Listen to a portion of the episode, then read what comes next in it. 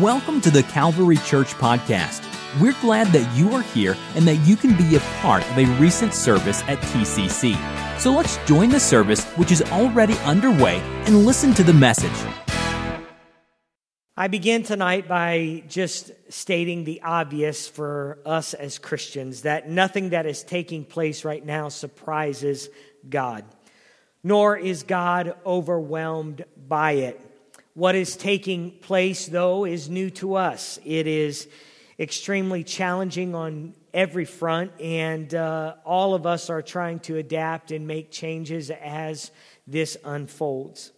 However, I again remind us with confidence that God has walked through these moments with humanity time after time. Many times over, God has helped his people walk through these times, has positioned his church for times like these. And so God is not overwhelmed by this. I'm reminded of the passage in Ecclesiastes verse uh, chapter 1 verse 8 all things are full of labor. Man cannot express it. The, the eye is not satisfied with seeing nor the ear filled with hearing. That which has been that which has been is what will be. That which is done is what will be done, and there is nothing new under the sun. Is there anything of which may be said, See, this is new? It has already been in ancient times before us. God has responded to times like these. And one of the ways that we understand God's thoughts in these times and what God wants to do in these times is through the written word of God we call the Bible. We refer to the Bible as the Word of God. It is God's instructions, it's God's guidance, God's blueprint, it's God's story revealed to us. And I encourage you to consider the Bible as one of your main go to resources during this time. I find myself consuming a lot of information, and probably you do too. A lot of information from different media sources trying to make sense of what is going on, how to respond best. And I want to know in a day to day situation and even hour to hour what has changed in the world. And every day we wake up, it seems that the world is a little bit different. Laws are changing. Our patterns of living are changing. The way we connect is changing. The way we communicate is changing. Every day seems to offer a few more changes. But I've been challenged as well during this time to put some things in front of me that feed my soul, that don't just feed my intellect or my understanding, but feed my spirit. Because of all the things that are changing, one thing we're reminded of is that God's word does not change.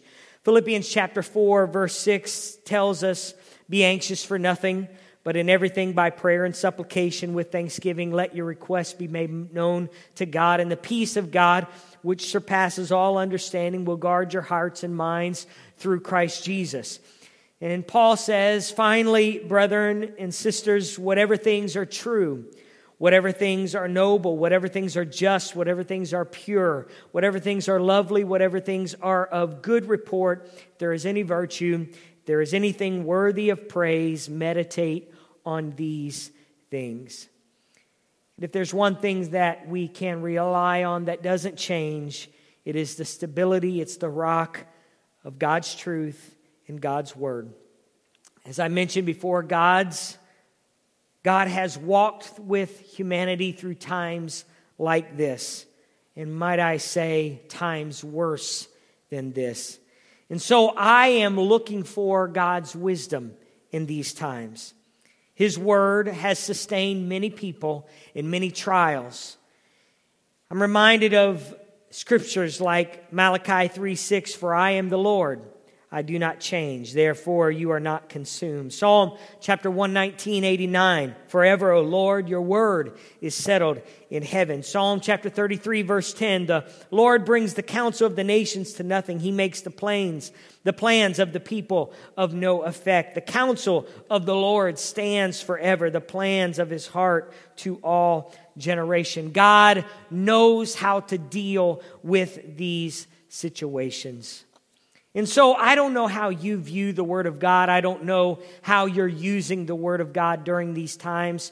Uh, Pastor Kristen is really encouraging us to make a personal copy of the Word of God. And I think that's so important during these times that you have something to fall back on, something that is rock for you in these times. We know that the Bible is a collection of writings, and we uh, appreciate that about the Bible. But I would just tell us tonight that the Bible is a resource of all resources. It is a book full of principles that are true, statements that are true about salvation, and statements that are true as it pertains to how we live life in this present age, in what we are dealing with now. The Bible provides us guidance and is a great resource. So I encourage you to make it a daily reality in your life.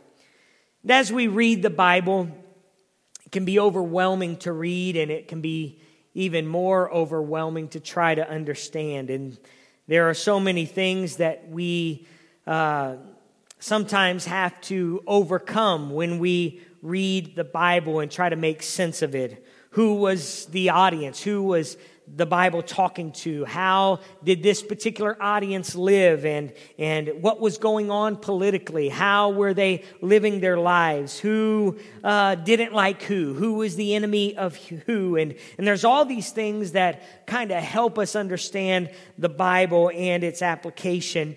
And so we're constantly encouraging you to understand Scripture, to uh, uh, add some knowledge to, uh, and add some things to your knowledge as it pertains to the Word of God, and not just read it. Study it to uh, help make application to it.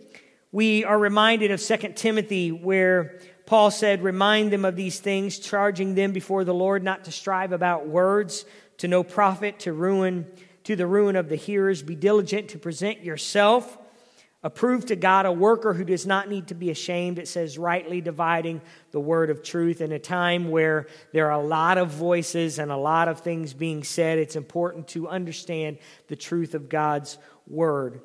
It says to shun profane and idle babblings, for they will increase to more ungodliness. There's so much information out there, and it's hard to make sense of what's true. But even as it pertains to the Bible, there's so many perspectives, so many angles to what's being said.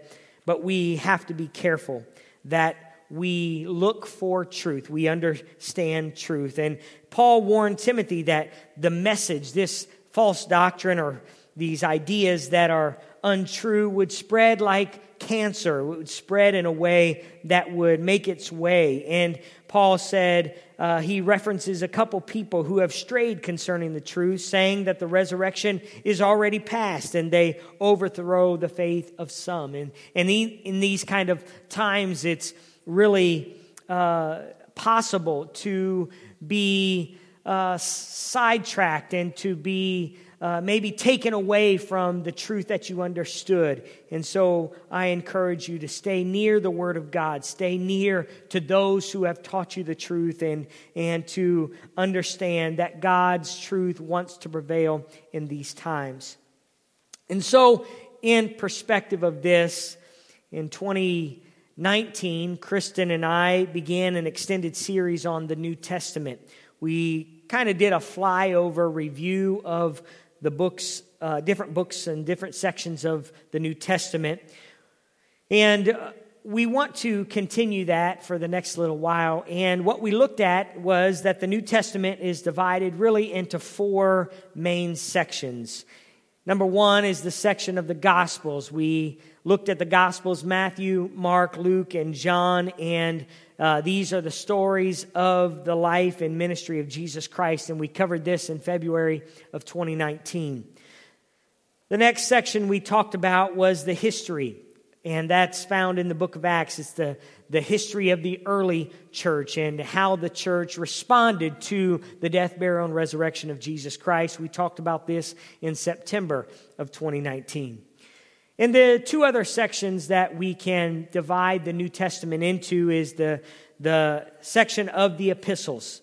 And these are letters written by leaders to the church. And uh, mainly leaders. These leaders are apostles of some kind or leaders who are trying to communicate to the church. And really, the epistles is divided into two main sections the Pauline epistles, or the epistles written by Paul, and then the general epistles. These are letters written by different people to a more general audience. And then there's the uh, section of prophecy that's known as the book of Revelation. And this too is a letter, but its main objective and purpose is prophetic, and it is to help us understand the end of time. And so, what I feel compelled to walk us through for the next several weeks in Growth University are the letters found in the New Testament known as the general epistles or the general letters. These letters were written to people who were facing circumstances that in some ways can be seen in a similar way to ours. The letters in the Bible speak to the personal nature of God when you consider that God used a letter to communicate his thought and his words. He could have used a more authoritarian approach. He could have used a great king or somebody in authority to dictate his word. But instead, he uses something very simple and something very personal a letter. And we understand that this is the nature of God. God is a personal God. And so he uses this letter, this form of a letter, to communicate his word.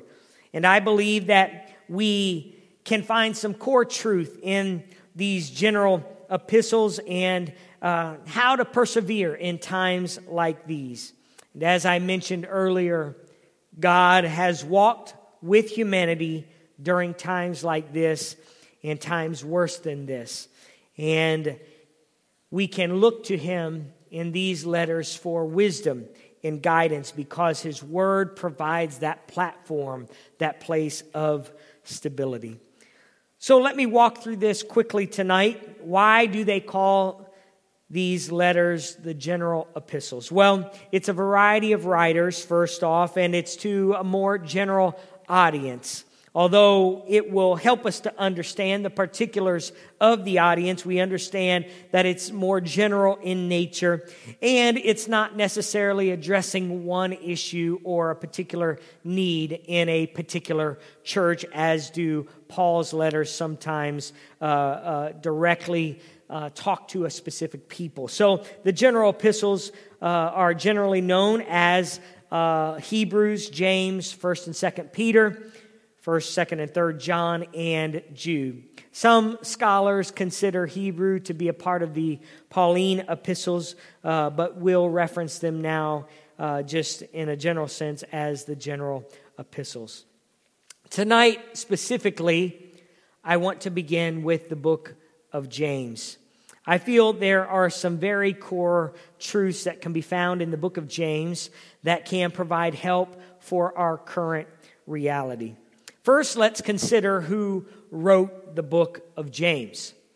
Most scholars affirm that James, also known as Jacob, is the half brother of Jesus and he is the one who wrote the book of James. There's another James that's referenced in the New Testament, but most scholars generally believe it is the half brother of Jesus who wrote this book called the book of James. I encourage you to turn to the book of James at this time. We're going to walk through it a little bit, but how would you like to be the half brother to Jesus in the early church? I, I don't know about you, but uh, that would uh, be a powerful place to be, to be the half brother of Jesus. But James doesn't seem to use that particular family position to any kind of authority or even credibility.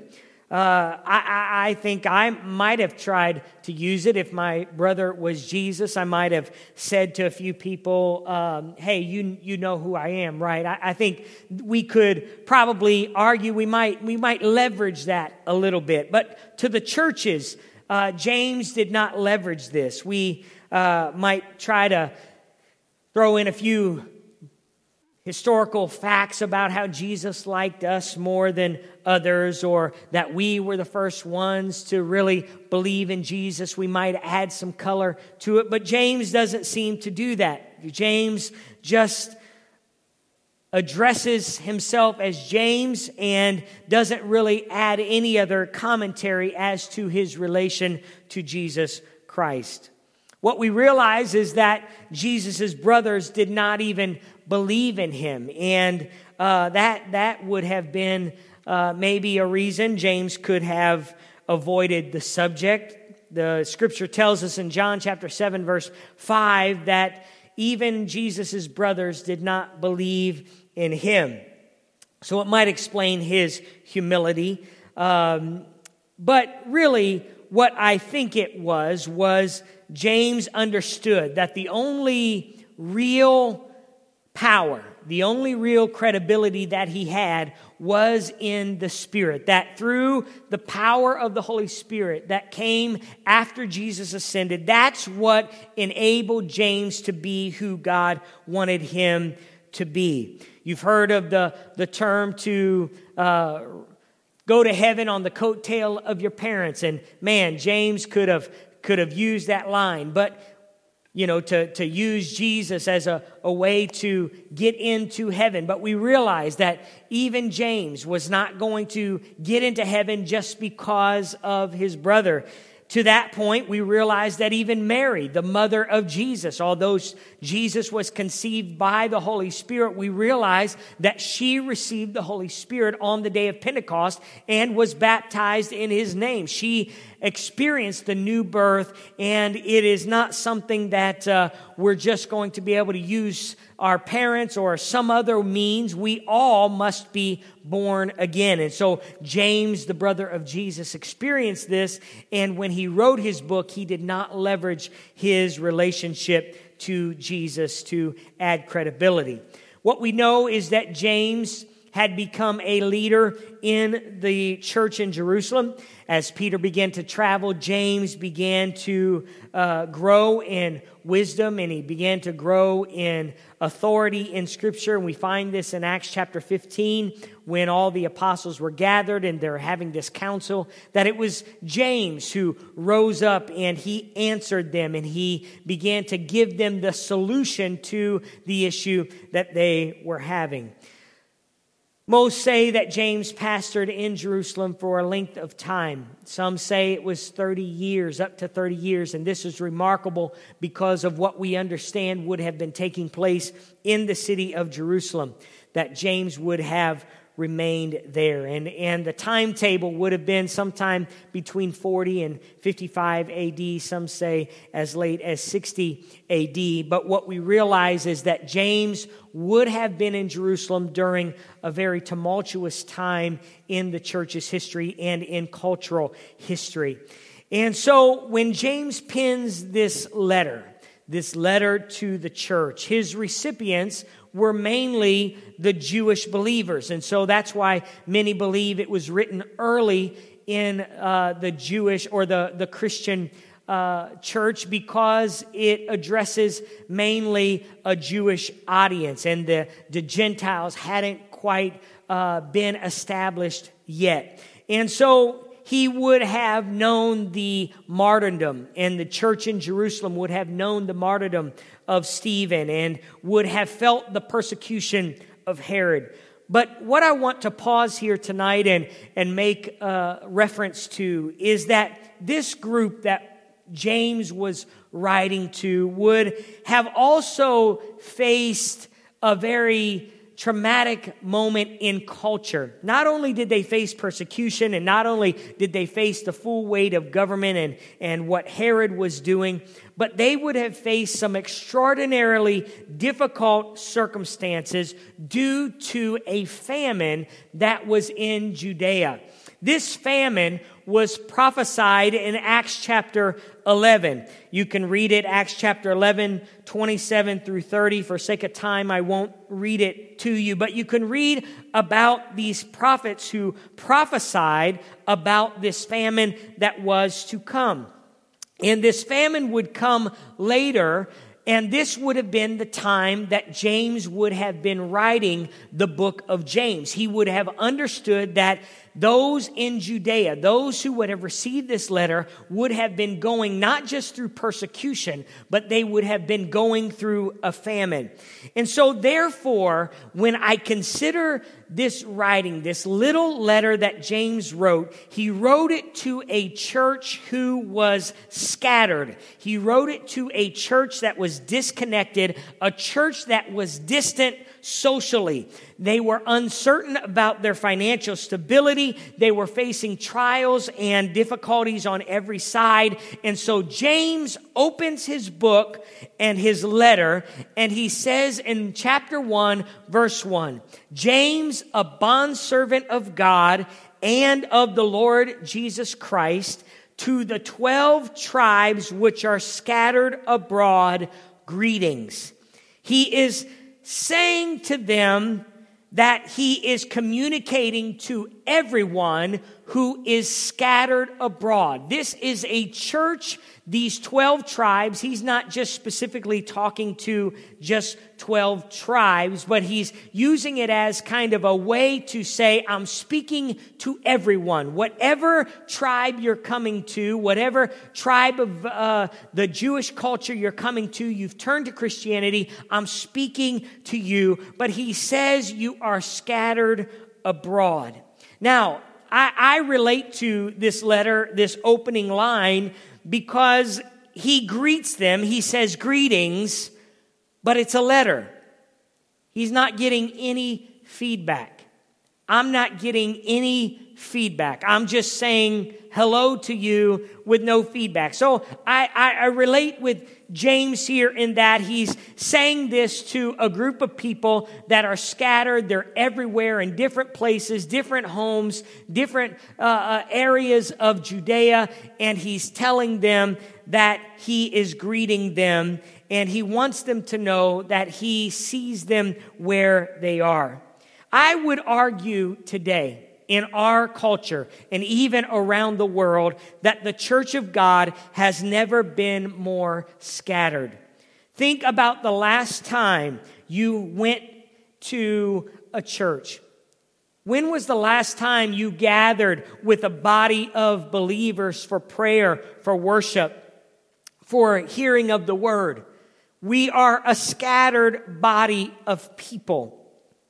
James is writing to a group of people who is disjoined. They once were a thriving church in Jerusalem. They once were a people who gathered together, but James writes to them that they are now scattered in a group that used to worship together, a group that used to pray together, a group that even ate together is now less disconnected and socially distant. But James addresses them and James addresses them and he immediately makes a bold proclamation. And this is really at the heart of what I want to share with you tonight.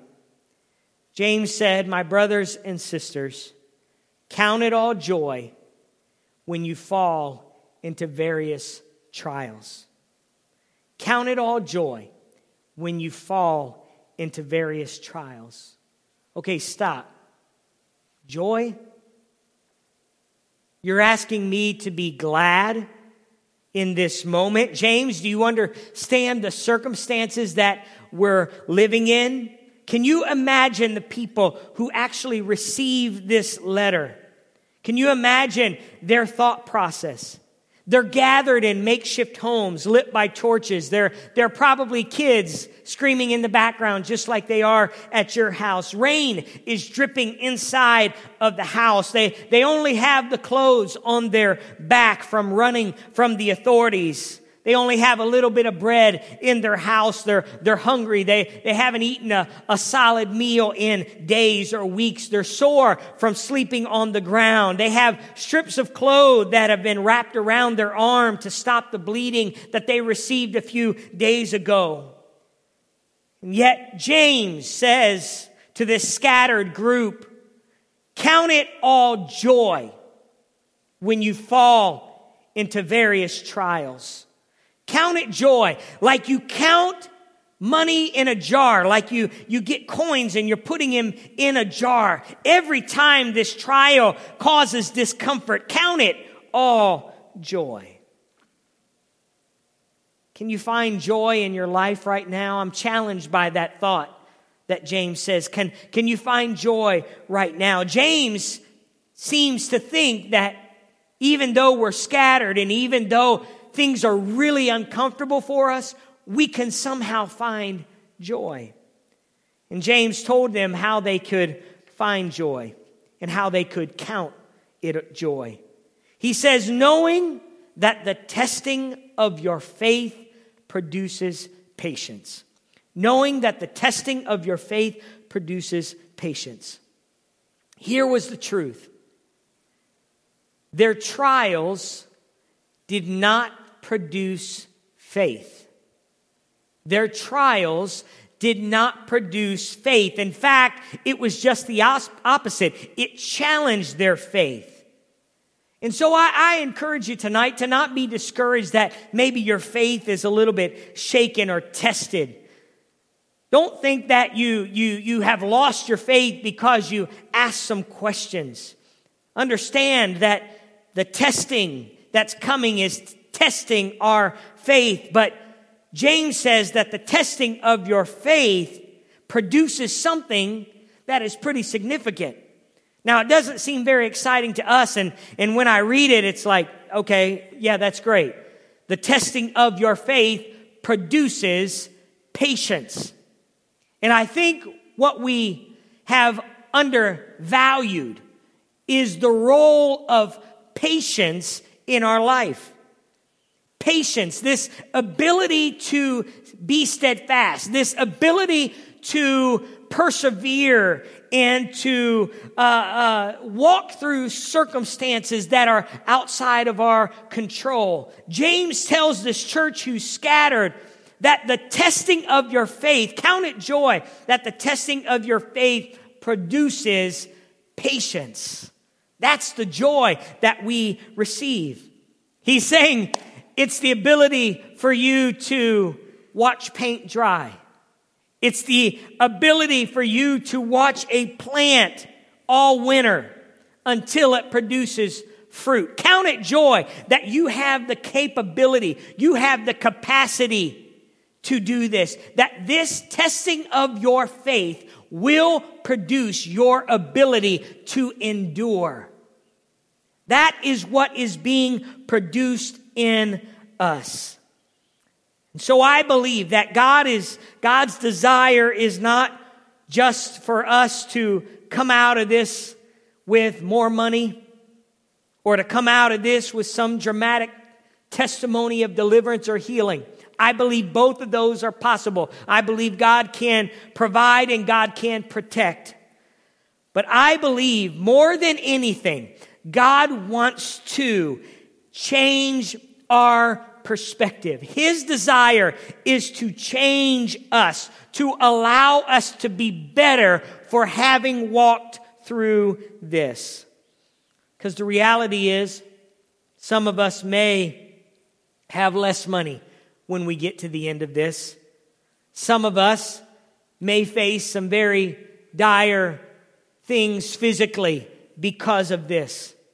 But that's not what God is ultimately trying to produce through this. What God is trying to produce through this, through the testing of our faith, is patience, the ability to endure no matter what comes our way. And this is what James was trying to get them to understand. So he tells us what the purpose of this patience is. But let patience have its perfect work, that you may be perfect and complete, lacking nothing. Patience, this endurance, this steadfastness sets us up for a lot of good things in our life. This whole COVID 19 showed us the priorities of our life. We don't know how much more restriction we're going to face. We don't know how much more is going to change, but I'll tell you what, four weeks ago or so, you would have told me that this is the way life would be. I would not have believed it. And I have to confess, I, I didn't believe it as we were walking into it, as we were hearing rumors of other countries doing things. I, I, I thought, there's no way, there's no way, there's no way. But here we are. And patience, this endurance is going to have a way of changing how we live and hopefully allows us to be better for it.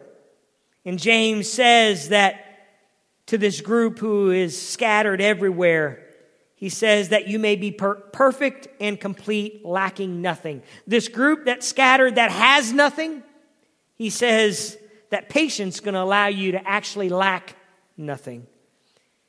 And then as we go into the rest of James, and I'm not going to spend a lot of time on it, but James outlines some tests that we face and we will face. And he really, as you look in the book of James, he uses the Mount, the Sermon on the Mount, and the book of Proverbs to weave a tapestry of challenges that cause us to consider all the ways in which patience needs to be in our life. And so I, I, put them in two broad categories. There's a lot of ways that you can divide the book of James, but I'm going to put it in two categories and quickly go through this. First is the category of obedience, the second is the category of humility. That James says, if you lack wisdom, let him ask of God. That God can give us wisdom during these times. God can allow his wisdom to prevail, that we can actually know what God wants us to do during this time. And it requires us to ask of God. And he, he says in chapter 3, verse number 13, Who is wise and understanding among you? Let him show by good conduct, conduct that his works are done in meekness of wisdom. But if you have bitter envy and self seeking in your hearts, do not boast and lie against the truth. This wisdom does not descend from above, but is earthly, sensual, demonic. For where envy and self seeking exist, confusion and every evil thing are there. But the wisdom that is from above is first pure, then peaceable, gentle, willing to yield, full of mercy and good fruits, without partiality and without hypocrisy. I look at that list and I'm thankful for the Calvary Church. Everybody, every pastor, every church has to respond in their way. But I believe that we've responded in this way with wisdom from above that's pure, it's peaceable, it's gentle, it's willing to yield, full of mercy and good fruits, without partiality and without hypocrisy. And he says this Now the fruit of righteousness is sown in peace by those who make peace. And so, James weaves this tapestry, testing our obedience to the Word of God, challenging us in the face of temptation. He talks about in James chapter 113, temptation, that no one is tempted by God. He, he talks about that, that we should not just hear the word of God, but we should be doers in James chapter 1, 21. And, and he talks about that our, our lives should demonstrate our faith, that we shouldn't just say that we have faith, but that our lives live, the works of our lives should demonstrate our faith in James chapter 2, 18. And he, he tells us that, that our, our speech needs to be considered, that we need to use and be obedient to the word of God and the things that we say in James chapter 1, 26, and another passage in James. But James challenges the obedience. He challenges their obedience, that church that was scattered to God in spite of their circumstances. I have to confess, it seems almost insensitive, some of the things that he said, but he's really challenging them that God is wanting to use this time, not just for for moments of miraculous and moments for provision. And I believe, again, that He's doing that. He will do that, and it's going to be a part of the story. But one of the main parts of what God is going to get glory out of is our ability to be obedient to the glory, to the Word of God in these times and to grow in our ability to endure anything that is put in front of us. How will we be able to endure persecution? How will we be able to endure these things? I believe the Lord is building our endurance. God is working in these times. James was not just being insensitive, but he understood the bigger picture. And secondly, not only did James talk about obedience, but he talked about humility. It was another major category you see in James verse chapter 4, 10. He says, humble yourself in the sight of the Lord and he will lift you up. He speaks about our potential for partiality, our, our, our potential to, to look at people differently, to divide on, uh, our viewpoint of people where some people are considered more important than others. And so he said, be careful that you don't allow this sense of partiality to be a part of your existence, but humble yourself to to everyone. He speaks to the potential for covetousness in this group. They're scattered and, and it seems like uh, you're just reaching for whatever you can get. You're, you're reaching in the stores for every product that seems important. You're reaching for supplies and those kind of things. And, and we can see covetousness creep into our lives. And he speaks about the potential for arrogance in our life where, where we begin to say that tomorrow I'm going to do this and next week I'm going to do this. And, and, and he, he guards against that and says, you got to be careful that you don't know what tomorrow brings. And so I, I know there's hope. I, I believe that there's hope for the future, but I, I also realize that, that God wants us to live in the present. He wants us to, to understand the present. And so we can't have this sense of arrogance of what we're going to do. We're trusting God with every day. And he speaks to their potential for arrogance about wealth and possessions. He challenges the rich. And, and if we consider the, what America is and, and what we have, we would be considered pretty wealthy around the world. And I'm thankful for the, the, the government assistance and those kind of things. But be careful on how we hold on to our possessions in these times. And James walks through that in James chapter 5. But as James concludes his writings, he comes back around to his original subject. And his original subject was patience. He says in James chapter 5 verse 7, "Therefore be patient, brethren, until the coming of the Lord." Be patient, brethren, until the coming of the Lord. Are you and I patient enough to wait for the coming of the Lord? Are we able to endure? And so James begins by saying, all this that's happened to you, all this scattering is to build up your endurance, your ability to be patient, to endure till the coming of the Lord. I want the Lord more than ever to come back. I want the Lord to come back tonight. But if he doesn't, I want to be able to endure. I don't want to throw in the towel prematurely. I don't want to just uh, throw in everything and say, say, oh, well, uh, we'll just have to rely on government. No, I, I'm going to, I want to endure to the end. I want to endure to the end. And he says this, James says this, be patient, brothers and sisters, until the coming of the Lord. He says, See how the farmer waits for the precious fruit of the earth, waiting patiently for it until it receives the early and latter rain. We're in a winter season. Even though spring is all around us, we're in a winter season where things are restricted and we're waiting patiently. We're waiting. In James chapter 5 8 says, You also be patient, establish your hearts He says, stabilize your hearts. How do you stabilize your heart? In the Word of God. For the coming of the Lord is at hand. For the coming of the Lord is at hand. James then gives some examples of those who suffered and were patient. James chapter 5 10 says, My brethren and sisters, take the prophets who spoke in the name of the Lord as an example of suffering and patience. Suffering and patience. Trials are meant to produce patience. Don't miss what God is producing in us. He said, Indeed, we count them blessed to endure. When we look at their stories, we're like, wow, they're amazing.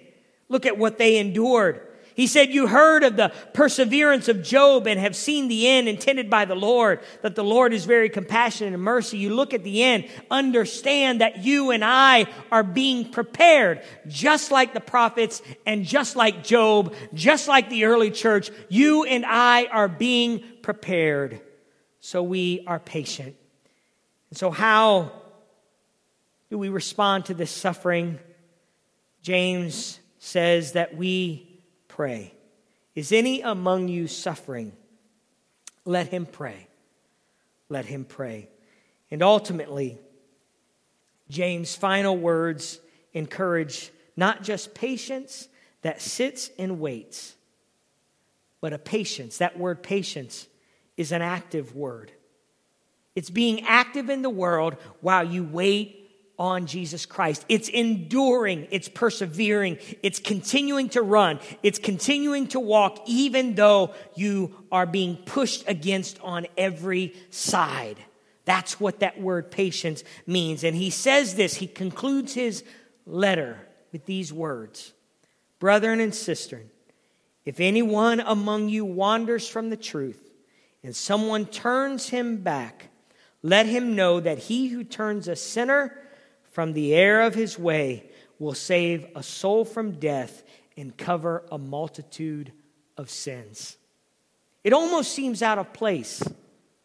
But what is James saying? Just as God is patient with us, that this patience, this endurance that we're developing during this time should be extended to everyone around us. And our hope is that we are reaching for people who can be turned back towards God, who can find their way back towards God. And this is how God uses scattering. This is how God uses the dispersing of his church to bring his kingdom to earth. So, tonight, I conclude with app time, give you a couple minutes here. But I want to ask you to answer this question What is most challenging about this time for you? What is most challenging about this time for you? And then the second question is In what ways is God producing patience in you during this time?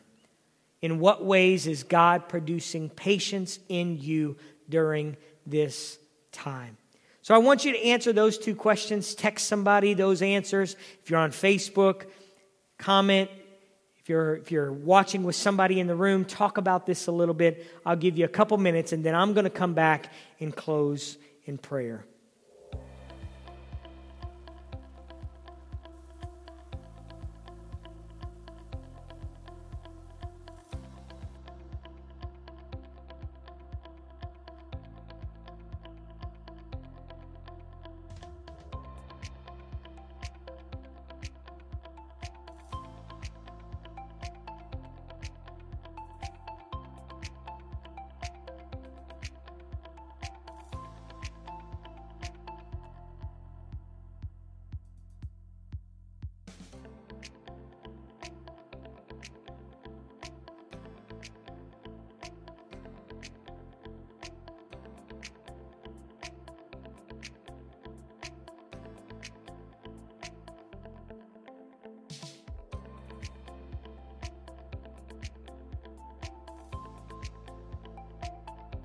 As you're wrapping up your conversation and you're texting, I want to read a final time for you these first two verses. James, a bondservant of God and of the Lord Jesus Christ, to the 12 tribes which are scattered abroad, greetings. To the Calvary Church, which is scattered abroad, greetings. My brothers and sisters, count it all joy when you fall into various trials. The Lord is using this for His glory, knowing that the, the testing of your faith produces patience. The testing of your faith produces patience. Today, maybe you're suffering. We've heard of people, different people who are in need. And if you have not had the opportunity to, to give online, we encourage you to do that. It's helping us sustain ministry here and uh, we encourage you to give your tithe and offering. But I would make a special appeal to you tonight that we have a fund set up. It's called the Benevolence Fund, and it is to help people who are in need. And so, if you would like to give to that fund, maybe you uh, want to do that and just give uh, some money. We're helping people with different needs, and and uh, every uh, amount you give goes directly to people. It does not stay here in the church. And we have the box that we're collecting food in. We continue to encourage you to drop off food every day. Uh, this has been a great blessing to our community. There are a lot of ways that we uh, are able to uh, continue to see good things done around us. And so I encourage you to be a blessing to somebody, reach out to somebody. And if somebody's suffering around you, pray for them, figure out a way for us to bless them and uh, James really talks about this. I encourage you over the next week to read the book of James. It takes 20 minutes to read the book of James. It's five chapters, takes 20 minutes. It's 100 or 1,742 words. And I encourage you, maybe read it for the next three days straight to get a real perspective of how God wants us to view this time that we're walking in. And I know it'll be a great blessing to you as it has been for me. I want to pray for you. Lord, we come to you tonight. We thank you, God, for your word that is established. We thank you, God, for your word that we can stand on during these times that provides for us the stability that we need. God, we read the news and we're going to read it over these next few days. We're going to see some things change and things are going to create some uncertainty in our life. But Lord, I pray that through this, the challenge of our faith, this pressing of our faith, that we would grow in our patience, we would grow in our endurance to ultimately be who you want us to be. God, whenever this storm is over, whenever this cloud is lifted, and we're believing it will lift, but Lord, I pray that we would look back on this time and it would be a time of growth. It would not be a time where we uh, were weakened, but it would be a time where we were strengthened. Strengthen us through your word. Thank you, God, for the hope that we find and the, the ability to live our lives, the strength we have through your word to live our lives in a meaningful way to those around us. We thank you, God. We pray you'd bless our congregation, bless our people. In Jesus' name, amen.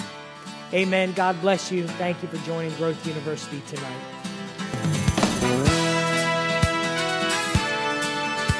This podcast was brought to you by the Calvary Church in Cincinnati, Ohio.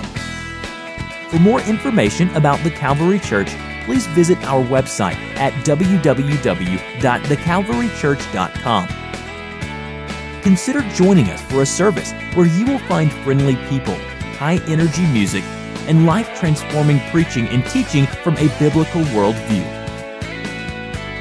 You can find our podcast on iTunes, Google Play, or on our website at www.thecalvarychurch.com.